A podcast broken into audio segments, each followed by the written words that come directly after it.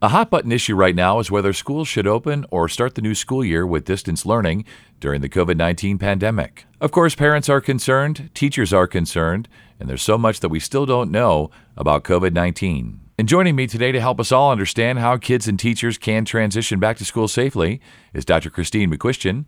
She's a pediatrician at SVMH and across the street at Pacific Coast Pediatrics.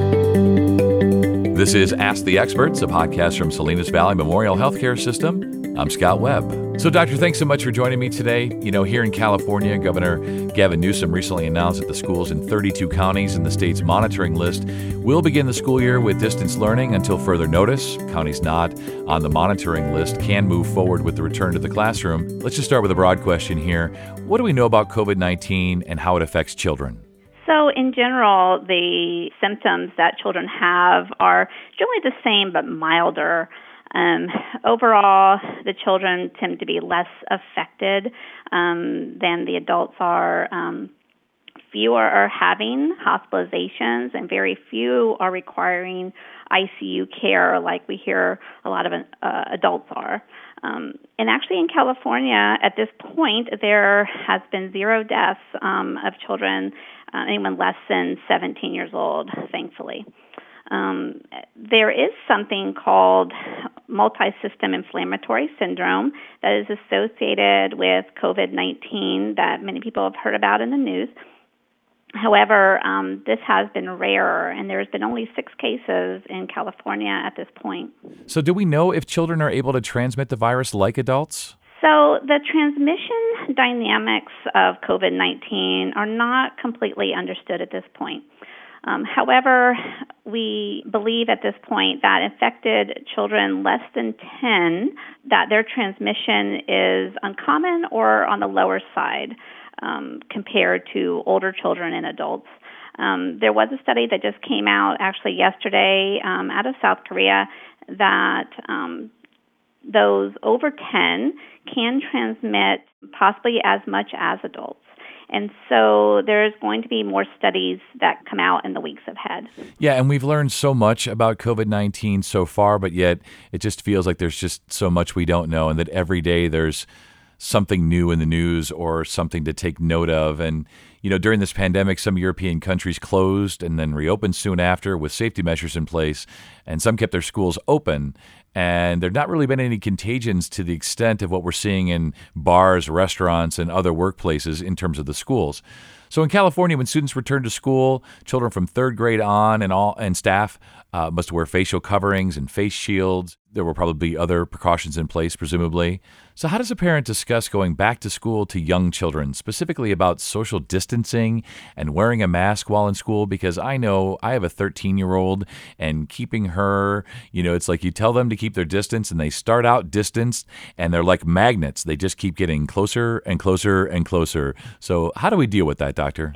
So, what we've seen in our office with the many children who've come into our office for well visit this this summer um, is that they have been keeping their masks on. Um, by this point, as we're four months into this, um, it seems many teenagers, uh, many children are um, have been out at some point and have seen people wearing masks, and they're starting to understand more of why we need um, to to do this at this point. Um, so there are some great videos out there um, for children, depending on their age and their understanding, that can help um, children to understand more of why we're doing what we're doing. Yeah, and I think we've already addressed this, but do children have some kind of natural protection against coronaviruses?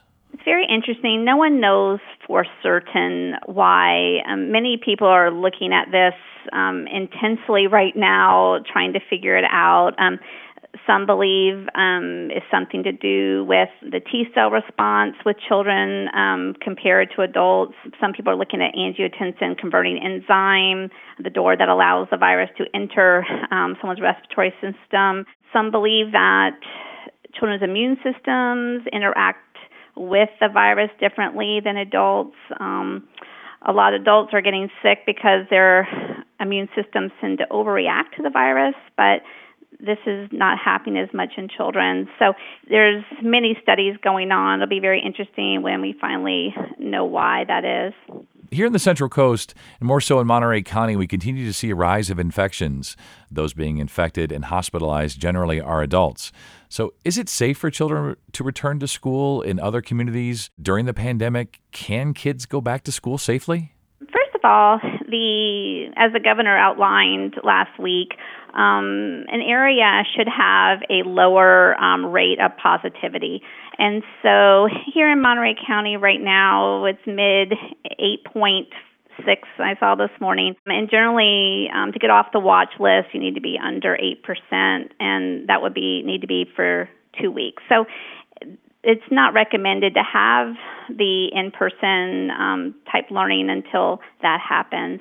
But when that happens, and when we have a lower positivity rate, then it looks like because of the European um, examples that we have, that it will be safe with the safety measures um, in place. And the CDC has put out some extensive guidelines of how to make that happen with the schools.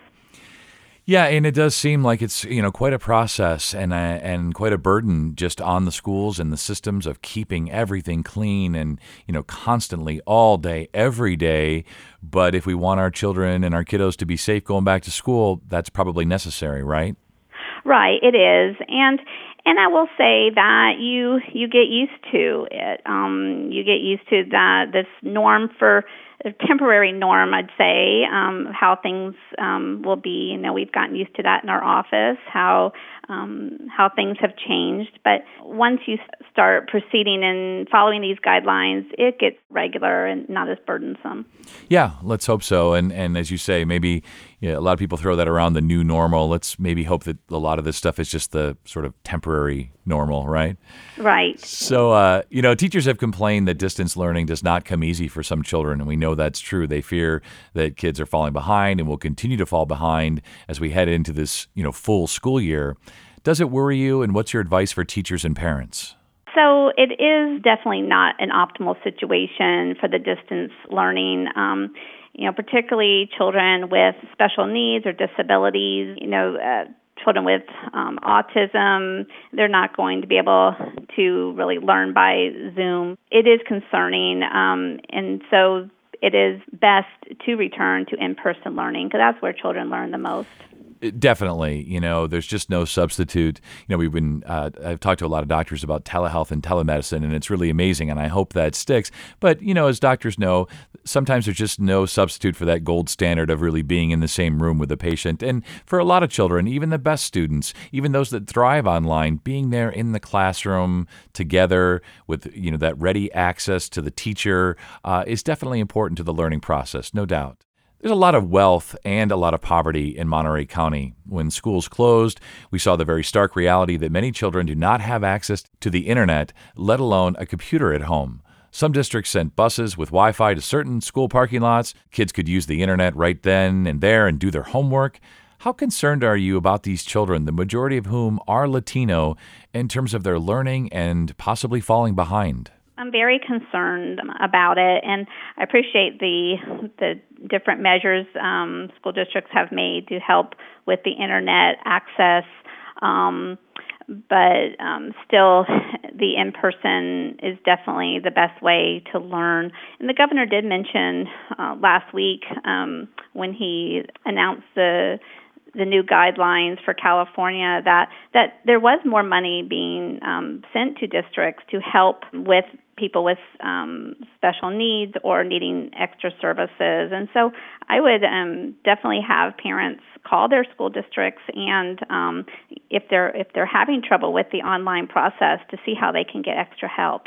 So doctor, we know that children are children, of course, and that's what we love about them. How can we ensure that they will wear their masks, uh, keep socially or personally distant from other kids at school. Just generally, what are your thoughts and advice about all of this COVID, kids, school, and all the above?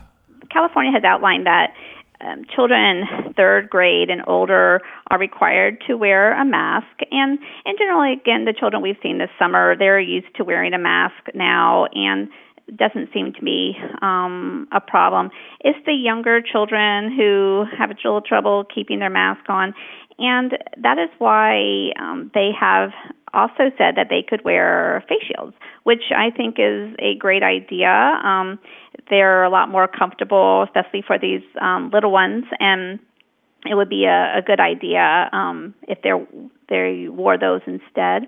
I saw someone today actually who decorated their own mask, a teenager, and was very proud of it. And um, it, reminded me that this is a great idea too that teachers could have kids decorate their own mask and um, that might make them want to wear their mask even more. Yeah definitely. I think uh, especially across the, the spectrum the range uh, of kids you could see that being a great activity for little you know for kindergarten first grade that kind of thing but also teenagers. They all like to be individuals. They all like to stand out. So maybe there's maybe there's something in there for everybody is there anything specifically parents need to know from school officials? Is there anything they should be asking if they have that opportunity? Well, um, first of all, I've seen some plans for schools um, in terms of, especially when they turn return for in-person learning, and I have been completely impressed um, with what they are doing to help prevent um, kids from getting sick. Um, there are some over the top plans and very impressed by those. Um, so, of course, parents can ask a school what they are doing to keep the kids well, but a lot of schools have been um, doing a great job of keeping parents informed as to um, all the changes they are making to be sure the kids um, stay safe. Yeah, it does seem uh, the communication has been good, whether it's been through social media, that kind of thing. But of course, th- uh, things just seem to be changing so quickly, and opinions keep changing, and the scientists and all of that. So it must be very difficult for everybody involved. You know, those those on the school side of it, on uh, those of us who are parents, and many of those people, of course, are parents themselves, and you just see how. Uh, what's happening with all this and, and all the uncertainty and questions, um, you know, we get it, right? You get it. Right. Yeah. So eventually, when counties are taken off the state's monitoring list and they're able to open schools, parents will be feeling a lot of anxiety, as we know. Uh, what's your advice to parents? Uh, especially, you know, as we get towards a vaccine, what do you say to parents who don't ordinarily vaccinate their children? You know, this is going to be a thing. And, and do you think that uh, COVID 19 vaccine should be mandatory? Is that a thing we can do? Can we make a vaccine mandatory? Should we? Well, um, so far the progress with vaccines uh, I have found have um, been encouraging, and um, I, I do hope that there will be a safe and effective vaccine out in the near future. Um, and um, and if there is a safe and effective vaccine, of course, we will um, be encouraging people to to get that vaccine you know, I'm sure there will be people who who don't want um, to be vaccinated, and and of course, you know, here uh, at our office, we never uh, force anyone to to receive anything they don't want. Um, and I, you know, I, it's I'm not sure whether or not um, the state will make that required.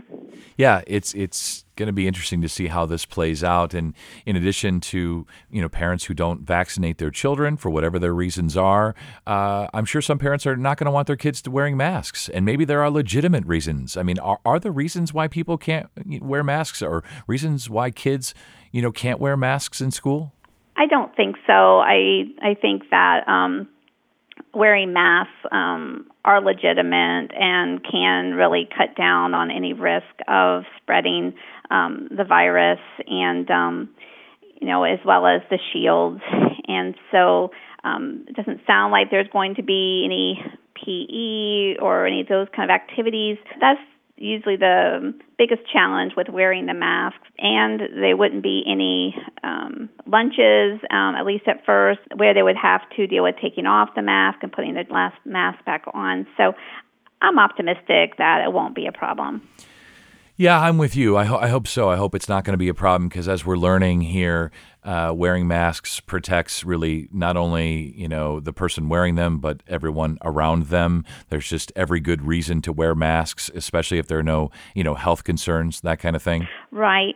Yeah. So during COVID 19, we've understandably and rightfully spent a lot of time talking about the healthcare workers on the front line, the real heroes in the battle against COVID. And now that we're talking about kids going back to schools, it occurs to me that we should start talking about the teachers and that they should have a very big say in this conversation because they are going to be on the front lines. They're going to be in those classrooms with the kids, trying to make the best of all this, sense of all of this.